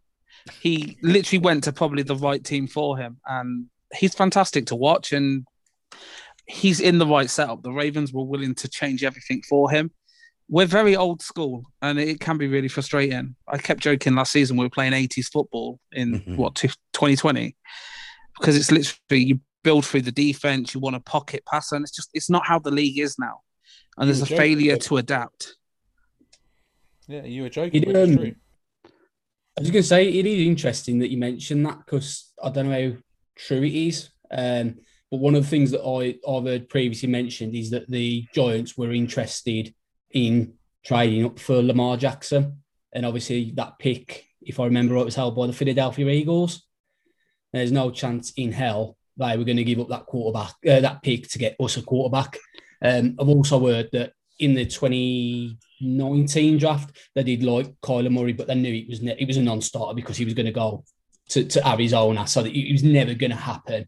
Um, but the so I, I, personally wouldn't say that they'd rule it out if those two tr- stories are true. How true they are, I've got absolutely no idea. Of. It's just things that I've heard previously on other podcasts and that. So would you would you have uh, kept Eli Manning for another year, let him tank and have a really bad last season, and then potentially pick up someone like um, Herbert in the first round in 2020. Can't you can't tank, man. It's not fair on the fans who pay money. Like we pay subscription to Game Pass. People pay season tickets. Like you can't like players also are playing for careers. They're playing to be on a team next year. You know, they want to pick good film out there. They want to pick good tape out there. Um you, you just can't tank. And also I don't think the Giants, New York football giants talk about tradition and stuff like that. They would ever contemplate, Imagine- oh, let's try and get a better draft position. Like we could have got a better many dr- people- we could have got a better draft position last year. We could have done what the problem that Eagles we- done. We didn't need to tank to get Justin Herbert because we could have had him anyway. True. We, we, we were at number four and he was on the board, we- so we, we could easily have had him. This is true. From what I heard, we actually really liked the guy as well, but he literally went back to college and we were looking for the QB that year. Um, what we did to Eli Manning, I think, is honestly unforgivable. Like, we literally left him for, what was it, about four, five years with the worst O line he's ever had. He had no protection. The, the only player I remember being brought in, which was an Eli Manning like player, was Golden Tate, and he barely got to play with him. Yeah. It, it was so badly run. I, we really let Eli down. See, I'm interested to see what they think about the O line. Actually, like going forward, they they must believe in it. Like, and they bringing back Pat Flaherty. I think was a good was a good um, acquisition to get him in. You know, he obviously was the offensive line coach back in 07 when um, we went on to win the Super Bowl um, to work alongside um, Sale, um, who was offensive coordinator of the Raging Cajuns, wasn't he? Louisiana Lafayette. Um, Yeah. So, so I don't know. I, I think they hope that these five players now, like I said, I think Will Hernandez is 25 and the rest of them are all between 22 and 20, 25. I, I I think they hope that they can grow with Daniel Jones and be a, a cohesive unit who like proper plays for each other, like because they grow, they'll grow in the league together. Um, maybe they're hoping that, you know, that's that's what they can do going forward. The They're hoping that until they have to pay him. Well, yeah. that, that, was, that was just what I was going to come on to. The problem is, you say all that, but Hernandez is out of contract next year, as is uh, Peppers, as is Zozo Carter, you know, BJ Hills up. So, you know, I, I, I imagine we're going to give Barkley a contract. I'd like to think we're going to give Peppers a contract. Here, Engram, I've got a quick question for you. I heard this the other day, right? Like, I am bemused to why Pep isn't signed yet. To be honest, I thought we should have locked him up at the end of last season, right? Now, now, right? We we know how we feel about Evan Engram, right? He just hasn't done it for us, right? He's been um, a liability. He hasn't been um, the player that we hoped we were getting in the first round. But Joe Judge loves him. The organization loves him. How how frustrated would it be if they signed Engram and let Pep walk? I might get our Twitter account closed down. If that happens, Don't ask that there's a question. serious- That's a horrible. The, nah, I, I don't know. That can't happen. I ain't gonna let it happen. I'll be tweeting and sending letters, emails. Shane, you'll uh, you'll you'll you'll be um in trouble for uh Are breaking. we in serious trouble? Yeah, you'll be breaking breaking like serious code on Twitter or something like that when you. The only reason why I say it like Accountability- is because it'd be it'd be something that we do. Like you could, you know, they- they'll be like, okay, McKinney's coming on. We've got uh, Logan Ryan locked up for another two seasons. Thank Um, God for that. You know, Julian Love is, is is is a serviceable backup at all defensive back positions, outside slot and safety. Starting to me doubt he's going to stay a giant now. Can you stop this conversation? You say this one TV ones. I, wouldn't be worried about it. I, I do like Pep. I think he's he's passionate. He he he, he loves the Giants effectively. Like you know, I know he's never said that, but from everything I've heard, like he's the sort of player that like um kind of not bleed big blue, but you know when when they when they lose games, I've, I've heard one of a podcast mention that they interviewed him after the Cowboys defeat. Um, not the season just gone, the season before. And in the locker room, he was proper distraught. And I said, Pep, can we have a quick word? And he just went, give me five minutes because he was so upset and angry and annoyed. And he, he's got it. If I remember, right, was he a captain as well the season just gone? Yeah, and he's a Jersey lad as well. So he, he's That's got to the stay. That's the I'd. I'd love to see him because I think he's I think he fills that perfect role of that sort of like star position. You know, the hybrid sort of like undersized linebacker, but coverage. I mean, um, yeah, I, I, I just think we should get him signed to be honest. And like, and I do think um, that you know we'll you know let Engram walk. If Engram's asking for anything more than six seven million. I think let him walk and then um, pick up a you know go go to the draft. We still should have still have we should still have Rudolph for a year, and I really like Kaden Smith. And we've got Kelvin Benjamin. I don't know if you're joking or not. with with the additions that have been moved to, been made to our offense, then do you really think Daniel Jones is going to improve on his previous two seasons? yes, One hundred percent. it's how much though. That's the big thing. I think he will improve, but by how much? I don't see how he can't improve. Like, can you can he can you regress any? I don't I don't want to ask the question because I'm probably going to get the answer I don't like, but I'd like to think he can't regress anymore because he, he did regress last year. So now he's got more weapons. Hopefully, a fit Saquon back. He's got that number one wide receiver, so he should progress. He's looking jacked as well. Have you seen him at the moment? Yeah, He definitely looks. He de- do you know what? From everything we're hearing, and we can only know what people put out there, but from everything we're hearing and seeing, he is taking it seriously. Like I think he he he obviously wants to get better, but I think you know he's he's got to lay down his mark this year. definitely does. I do wonder if some of that he, he knows he's got to get like he knows that pressure's there. He, he knows full well what, what the Giants have effectively done for his for this coming season, and he knows he's got to turn up with his A game every single day.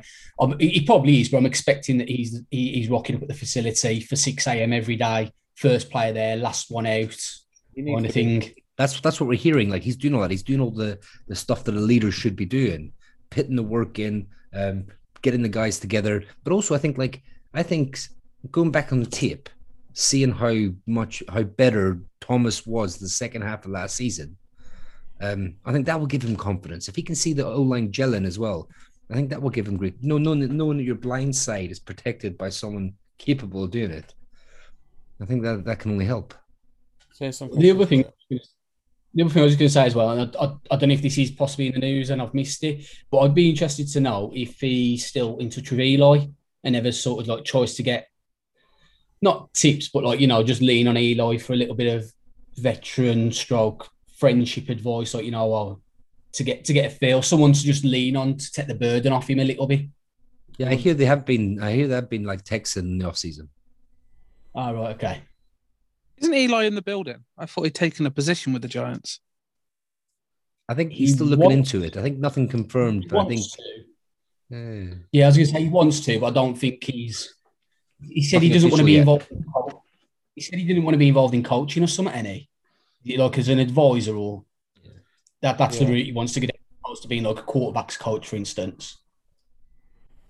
It's something like you know an ambassador type role. You know, like a Shaun O'Hara or uh, you know Carl Banks. You know that type of stuff. Like you know ties to the organization, but not actually Monday to Friday grinding.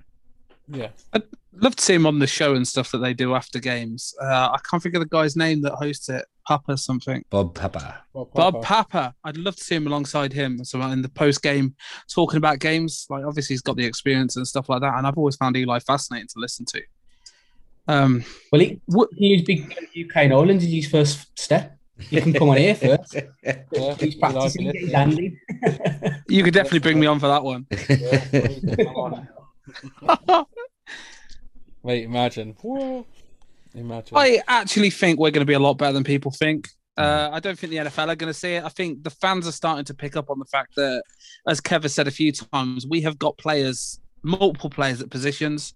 We're very well stacked. Injuries could really make or break the season. But if we're sat here in January talking about can the Giants win the playoffs and go to the Super Bowl, I wouldn't be overly surprised. I think we're a lot better than people think. And I think Daniel Jones will step into the role.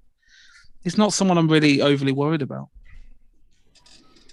No, fingers crossed we can uh, have those uh, those be in that position at the end of the season. That's for sure. We should talk about it anyway, even if we're like oh and what's it, seventeen this season. Oh God, can dream. It's not going to happen, Andy. We can dream. better not. Um, yeah. um, so for Jones to have a good season, we said earlier he needs to have sort of good, good, you know, a, a, a much better t- um, turnover, you know, number. He needs to be in those single figures. Uh, needs to throw more in the way of like yardage, things like that. So over under then, three and a half thousand yards. Do you think it's going to be over or under? Over. Has gone over.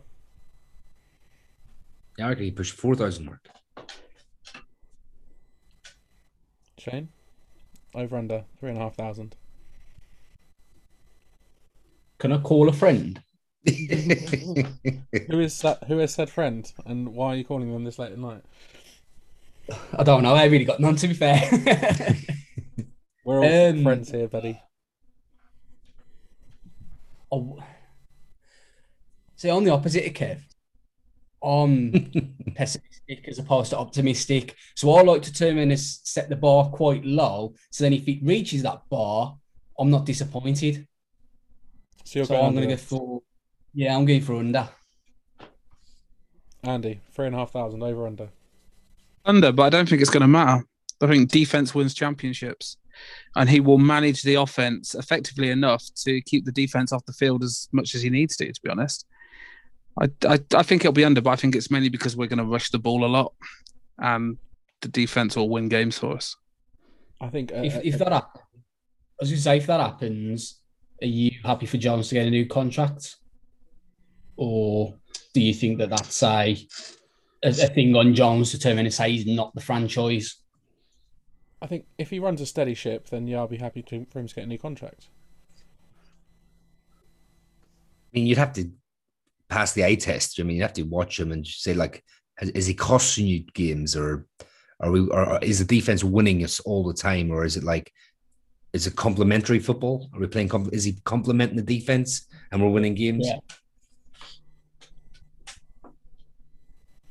Yeah, I think the fact that you know he's been sacked 83 times in two seasons. Where if if if it's anywhere near that sort of number, like you know, 45 last year, I think it's 43 the year before. We need to we need to halve that number for him to have a have a chance. And the fact that he's got Golladay, you know, he's got a receiver in Golladay who's the second best deep threat in the league in 2019 matched with the best deep threat quarterback in the league last year, he might he could he could put some numbers up. He could put some good numbers up. And the fact that we've now got Kadarius Toney in there as well, you know, we've got we've got some great weapons, and I think I'm I'm I'm looking forward to the season. Just see what he can do. Um, prove the doubters wrong. I say, go out and prove them wrong. Um, and I really hope he does. I really hope he does. I really hope we're not sitting here in twelve months' time um, well, not in 12 months' time, but maybe in 10 months' time after the season finished and thinking that's it for Daniel Jones because I like the guy. I think he's a, he's a yeah, he might not be the best quarterback in the league, but I like the guy and I think he can he can do well for the team. He can he can he can lead this team in the future for sure. You think if he's been sacked that many times, he'd be used to holding onto the ball? Obviously not. Obviously not. But yeah, eight- 83, 83 sacks and he's lost 17 fumbles, so that's what 25% fumble rate. About that. It's not great, is it? It's had two. Not great. Have you got any more overs and unders for us, Dan? Uh, touchdowns over under 30. Oh, I was hoping you were going to say 25. I'm going under with that one, I think. Yeah, under 30. With all the weapons. Massively under 30. All the weapons. Unanimous decision, that one. So, so, Co- so if you if you if it had been 25, would you have gone over 25? I would have, yeah. So you're going to be you're between 25 and 30 then. Sir. Interesting. Interesting. All right, and sacks. I don't think he'll get any sex. Yeah. How, much, it's not playing D line, I don't think. how many times will he be sacked? Over or under 20? Ooh. Over. Yeah, I think it might Oh. just over. Over. And I think some of that will be because he'll get sacks recorded against him when he's trying to get out of the pocket. Yeah. Yeah, and it just happens to be behind the line of scrimmage, yeah. Good shout. Yeah, it's about the same as those guys. I also think he gets under 25. You guys are forgetting how good Saquon Barkley is in the red zone. We're also forgetting probably because we haven't seen him in a while because he's been injured. Yeah. yeah, by the time by the time the season comes around, it'll be almost two years since we've seen him. Oh, poor kid. Such a talented player as well. I know. Yeah, And you but- want to talk about flexing? I've actually seen him score a hat trick at MetLife. Oh, Odell Alright. Beckham scored that day too. It was a great day to be at MetLife Stadium. I'm sure it was. I'm sure it was. Um, Dan, I'm going to give you one more to give us for over under turnovers. Give us a number for Turnovers. turnovers. what turn to, total turnovers? interceptions and Yeah, fumbles. football and- football Fumbles lost. interceptions. Mm-hmm. Under or over 500. Jesus. Thirty total over under 3 0 or 1 3. three zero. Uh, well under. I'm going to go under. I don't think it'll be well under. I think it'll be like mid 20s. Nah. I think I think, I think he'll The- fumble. I think he'll fum, fumble in double digits. I think he'll fumble ten or eleven times, and he'll easily throw interceptions at least fifteen. Oh, I don't know. I'll go That's 12 what- and 8. That's what he'll be in the sort of twenty-five range. I reckon. I reckon 12 interceptions, 7 fumbles. I'm gonna say if he fumbles double figures, then you've got real questions about his future. That would be if, if we're talking fumbles lost rather than just fumbling. If he loses ten plus, it's a massive increase on what he did last year. Yeah, I think. It, I, I, INTs in, interceptions. I think he'll keep, he'll keep around double figures. Um, I think tw- was it 2019 he threw 12 interceptions last year, 10. So I think he'll keep it around that sort of mark. Hopefully, hopefully less. Um, but it's just that it's just the fumbles. Interceptions. I think it'll be around it'll be around double figures. Um, he threw for 12 in 2019 and 10 last year.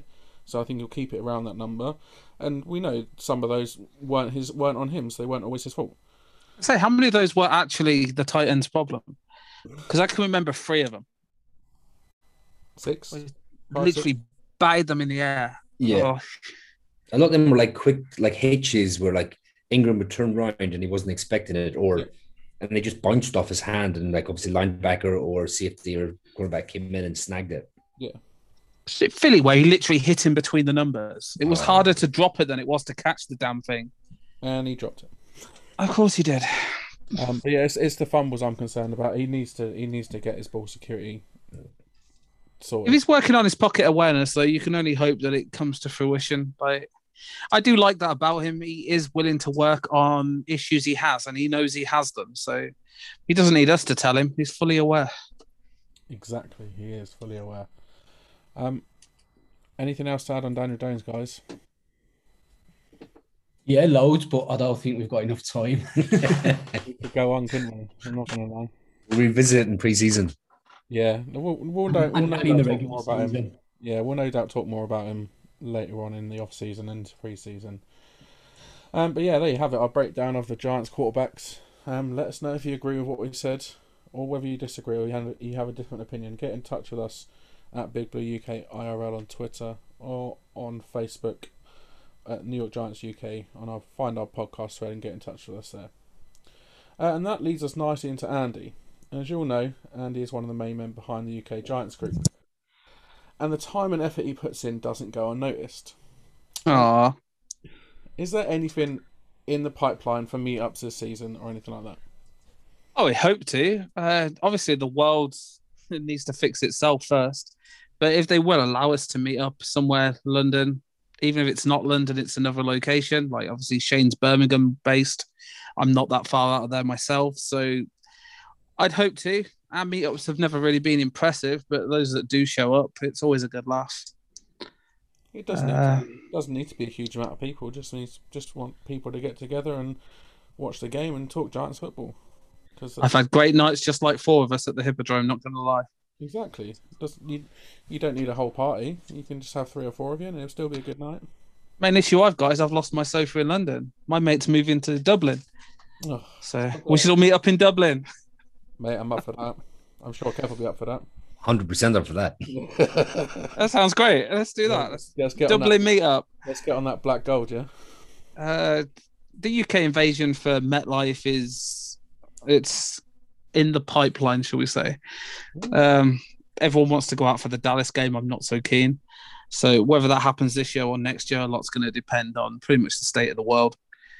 It's, this problem we've got, isn't it? Everything's reliant on what you can do, whether you can fly.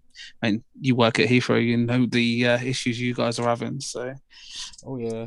I would rather not get caught in them queues for four days if it's all the same to you. Yeah, I think personally, I've just kind of said to myself, like, I, I won't go over this year to a game. I think I, I will just suck it up and, and, and save it for um for next year, just when we know the lay lay of the land and you know what we can do. Because like, want to try and do like a, a like a, a decent tour, like you know, like like a decent um like go and see the museum and stuff on on the couple of days before the, the game or whatever. Or we'll be able to do a few bits and bobs, and so um I'd rather like just wait this year and really go for it and, and plan something decent next year. the situation I'm in as well. But it's yeah, we've got a few things planned, but we're kind of waiting on the world. As usual with the UK Giants, we'll take it as it comes. Like Yeah. And what do you think? What does the future look like for the group as well? I'd hope pretty much as it is now. It's just a great community. We come together to talk Giants football. I'd I'd hope Giants football will be around the rest of my life. So pretty much the same. I can't see Giants football going anywhere anytime soon. I'm not going to lie. I would hope not. Although if it gets rid of John Martin, no, I'm joking. No, it's it's it's always been a pleasure being part of the group. Um, because let's face it, I wouldn't I wouldn't have met the three of you if I wasn't part of the group. Um, There's a lot of people I wouldn't have met, Victor Cruz included. exactly that, mate. And John Mara, don't you know? Yeah, he didn't really speak to me. He kind of went and spoke to you. Yeah, he just signed the helmet. I, he'd stop these days. I'd have a few things to say. Yeah. Like getting on getting on here and chatting with you lads as well, like it's definitely given me uh I'm really looking forward to the Sunday evenings of you know getting the old messaging back and forward and maybe Yeah. jumping on the thread a bit more. I've sort of maybe watched from a distance some of the the the the, the, the thread chat and stuff like and they've really par- partaked and uh you know get involved in, in in like a lot of chatting. But um definitely looking forward to it this year now. Yeah, and I think because we've sort of gone through the off season and, and spoken about it week in week out, you know, we're all getting more and more excited as the as the off season goes on. I think when it actually comes around to the season started, we'll be all be like kids at Christmas. Um, and you know, don't get me wrong, I'm, I've I've loved Giants football. I've loved the Giants for for years now, but I think the last couple of years I've not really felt that huge excitement coming into the season. But I am this year. I've got that excitement back, and I think that part part of that is the, reason of part of that reason the reason is because we've been doing this, um, and it's just got that that passion back in me. I think, and yeah, thanks to the uh, the Giants UK group, it's uh, we're in the position we are now. So the future's looking rosy for them. I think. I still say it was all Shane. You paired still be talking about it. Yeah, Ain't that the it was- truth? It, it, it was Shane. It was Shane that gave us a kick up the backside. I'm not. Gonna, Shane was the right guy at the right time. Like I'm, I'm not ashamed to admit that. Um, but Not not many people have said that. I'm not, I'm not. Ashamed to admit that Shane was the one that gave us a kick out the backside because we've been talking about it for a while. Um, but don't get me wrong, totally jealous now. I really wish I'd got involved with it and just gone for it. But I, I think it was important that it was other people. Like I, I do a lot with the group, and when things happen and we meet with the Giants or there's videos on the Giants site, it always seems to be me at the front of it. And I don't want people to think that this group's about me or Kev, uh, not Kev, sorry, uh, Keith. Yeah, it's not about Kev. Get out of here. But Oh, no. it's the community as a whole, and we've got such a great community here. we have. It's a great. It is. It really is a great thing to be part of. Um, and credit to credit to you and credit to Keith for um for building building up to what it is today. Yeah, we do what we do. Yeah, exactly. Um, so we did get a question in from Ashley Platt last week, so thanks for your question, mate. Um, who do you think will be the Giants' offensive and defensive player of the year for 2021? Uh, Shane, I'll hand over to you first. Um, defensive player of the year. I'm going to go for a player who I think kind of been overlooked, um, and that's Xavier McKinney. I was absolutely buzzing to get him in the draft. Um, when he did play last year, he looked very good. He had the interception in the last game against Dallas.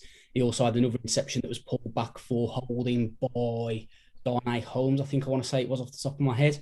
Um, so I'm expecting massive, massive things McKinney this year. Like he's he, I was absolutely buzzing to get him at the time. I never thought he'd fall to us in the second round, bit like Ojulari this year. Um, but yeah, I think he's going to be great this year on the defense. And then offense, I would, there's a few candidates, but I'm just going to do I'm going to do a Kev. Um, I'm going to big up my homeboy Saquon Barkley from Penn State. Um, I think he's going to come back strong. He's going to come back fit. He's going to come back with a a bit of a prove it mentality. Uh, there's been a lot of question marks about is, is he a good pass blocker? He's admitted he has to work on it. There's been a lot of questions about was he worth that number two overall pick? There's question marks. Is he an injury prone player? Um, so for me, I think Barkley's going to come back. He'll be in contention for comeback player of the year in the NFL once the season's said and done. And I'm going to give him as my offensive player of the year. Sweet. Thanks, Kev. Um, for offense, I'm going to go with Daniel Jones. We. I do. I like. Part of me is kind of like I just trying to will it into existence as well. but, so, but yeah, I, I think if he, again, it's one of those seasons where we've we've said it multiple times. A little bit of put up, put up and shut up. You know, show us what you've got. You know, you're going to go out and lead this team, be the leader, like along with Saquon. You're going to go out and like show why you deserve to be the franchise head, like face of the franchise. Um, so I'm really hoping he can prove a lot of people wrong this year. Um, and for my defensive player, um, I'm going to go with Lorenzo Carter. I think he could. Um, I think he could have. He could, I think he could explode this year. Actually, I think if he comes back fully healthy and plays all 16 games, um, he could get double digit sacks this year. Nice, Andy. A way to put yourself out there offensively, lads. Um, to be fair, if Saquon gets uh, comeback player of the year ahead of Christian McCaffrey, I'll be amazed. Um, but as for us, yeah, I'll take a gamble. John Ross offensively. Well, okay. I, I think go. How, how's that? He's he's he's a lot better than people think he is. Um, I think he'll obviously have a good season if he gets our offensive player of the year. Uh, defensively, not as out there. I think Logan Ryan by a long way. I I've got high hopes for Logan this uh, off well this season. It's not even the off season, but I he's going to be the captain this team has needed in defense for a long time, and he's already showing it. Yeah, very good pick. He is. Um, offense. I mean, I can't I can't choose one of the three you've chosen. Um, I'm going to go... Booker. Does that mean you would choose one of the three that we'd mentioned? I was I was going to go Saquon Barkley because I think he's going to have a stellar year. I'm going to go Kenny Golladay. What you mean, not Kyle Rudolph? that was your error. I'm gonna, you I'm traitor. Gonna, I'm going to go Kenny G. I think he's going to have a stellar year, and I think Daniel Jones is going to launch the ball to him, um, and he's going to really prove to all Giants fans why why we signed him, and he's going to make Detroit regret letting him go. I think he's going to have a great year. Um, fantastic receiver, great deep threat, runs routes really good. What's not to like about him? Um, and defense, uh, I'm going to go with the Mike. I'm going to go with the guy in the middle of the field. I'm going to go Blake Martinez. I think he's just. He reminds me so much of a player like Antonio Pierce that was in the backfield. It, yeah, just yeah, I love the guy. I think he's an. He's been a great signing, hasn't he? He's an absolute beast at linebacker. He's the, he's the Mike we need. He's that guy that he's moving the pieces around. He's calling the plays. He's he's one of the best on. He's one of the, our best guys on defense, and I think he'll get defensive player of the year. He should have been to the Pro Bowl as well. Oh, I can't believe he missed out. Criminal that he wasn't. Criminal yeah, Evan Engram makes it work that one out. Yeah, exactly right. Exactly. His mum votes a lot. She must she must have racked up a well. I suppose it's all done online, isn't it? I was going to say she must have racked up a huge phone bill, but It's all online, so yeah, she must have been on there. My God, he's a bad son if his mum's still on dial-up. I'm voting for Evan Engram on the phone. I, I wouldn't have voted for him if he'd got me on dial-up internet. Yeah, man. I don't know who's had more of a bashing tonight, Daniel Jones or Evan Engram. Hey, I'm only here for tonight, so I'll bash the lot of them. let's talk about Saquon and contracts. Come on, let's go. By the man. exactly. I wouldn't.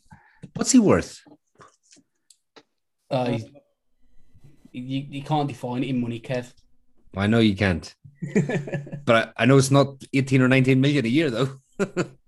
Nothing until he gives you 16 games. Ah, stop. Well, we'll get on to it when it comes to running backs, but Well, it's an interesting. I'll be listening. one. Yeah. no doubt you will. Yeah, they're my two picks: Kenny G and Blake Martinez. Um, Ashley, thanks for your question, mate. Really appreciate you getting in touch as usual.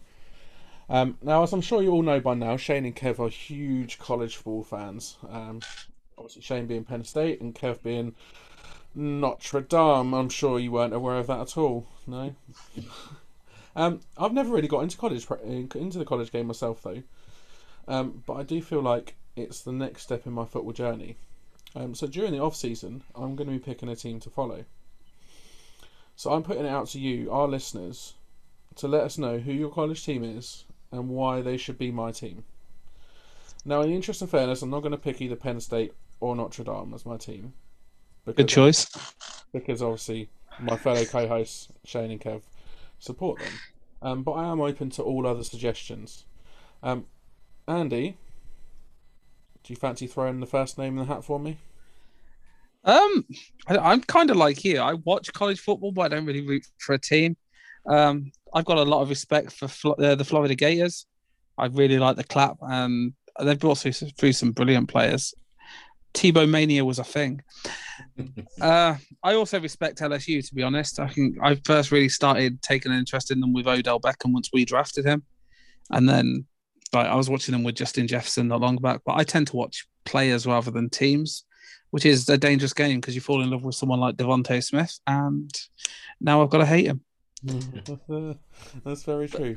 But no, LSU are a top team. So, Everyone will always tell you Bama. Are you, are you throwing both in the mix, or are you just going to throw one in there? Uh, I'd say go with the Florida Gators. Who doesn't love the uh, clap, Cool. So, the chomp they call it? Florida are the first team in the mix for me to choose from. Thanks, Andy. You're welcome. But like I said, get in touch. Let us know who your college team is and why I should support them. Kev, Yes, sir. who would you throw out to Dan if you couldn't? n- Not Notre Dame. So you could you can't throw Notre Dame out there. Who would you throw it there? Oh, feel free to come up with some suggestions, boys. yeah. I mean, um, I- I've always kind of liked um, what L- LSU have done, um, down in uh, Louisiana State, but um, yeah, in the spot a wee bit. Um,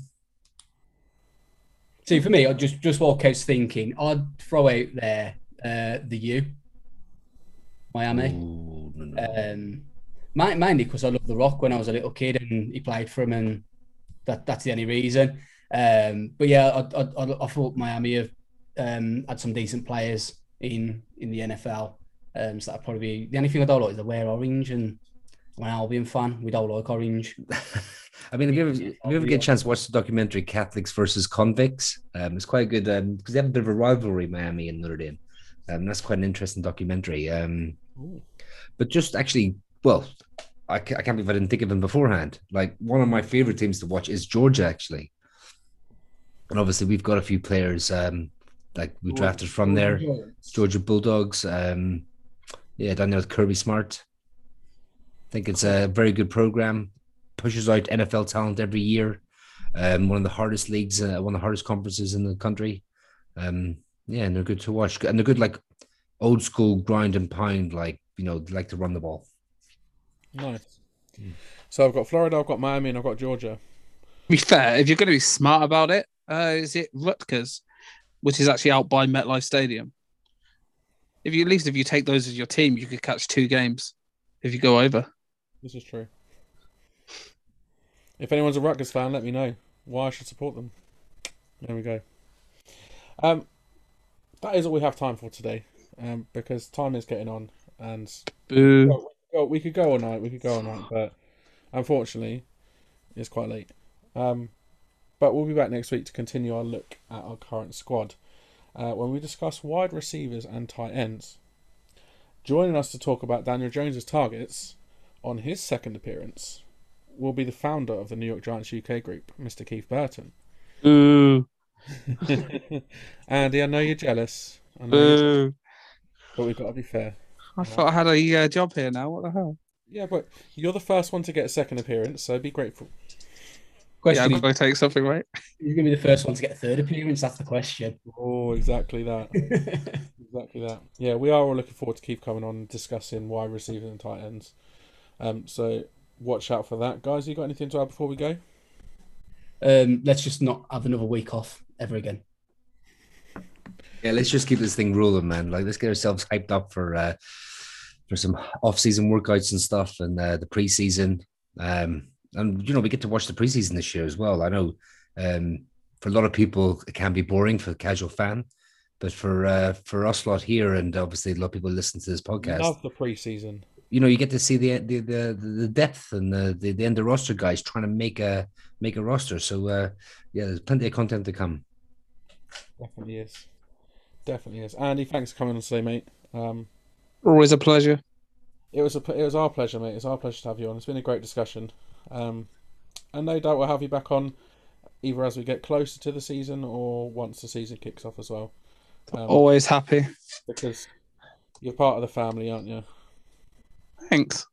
That's all right. Um, my thanks as ever go to Shane and Kev. It's always a pleasure, boys. And like I said, we we we're going to try not to have another week off until maybe February next year when it comes round to the end of the season. Um, but we can't promise anything. But we'll we'll keep rolling for now. Um, and yeah, there we go. But thanks, again- thanks guys. It's been a pleasure. Um, signing off until next time. Go Giants.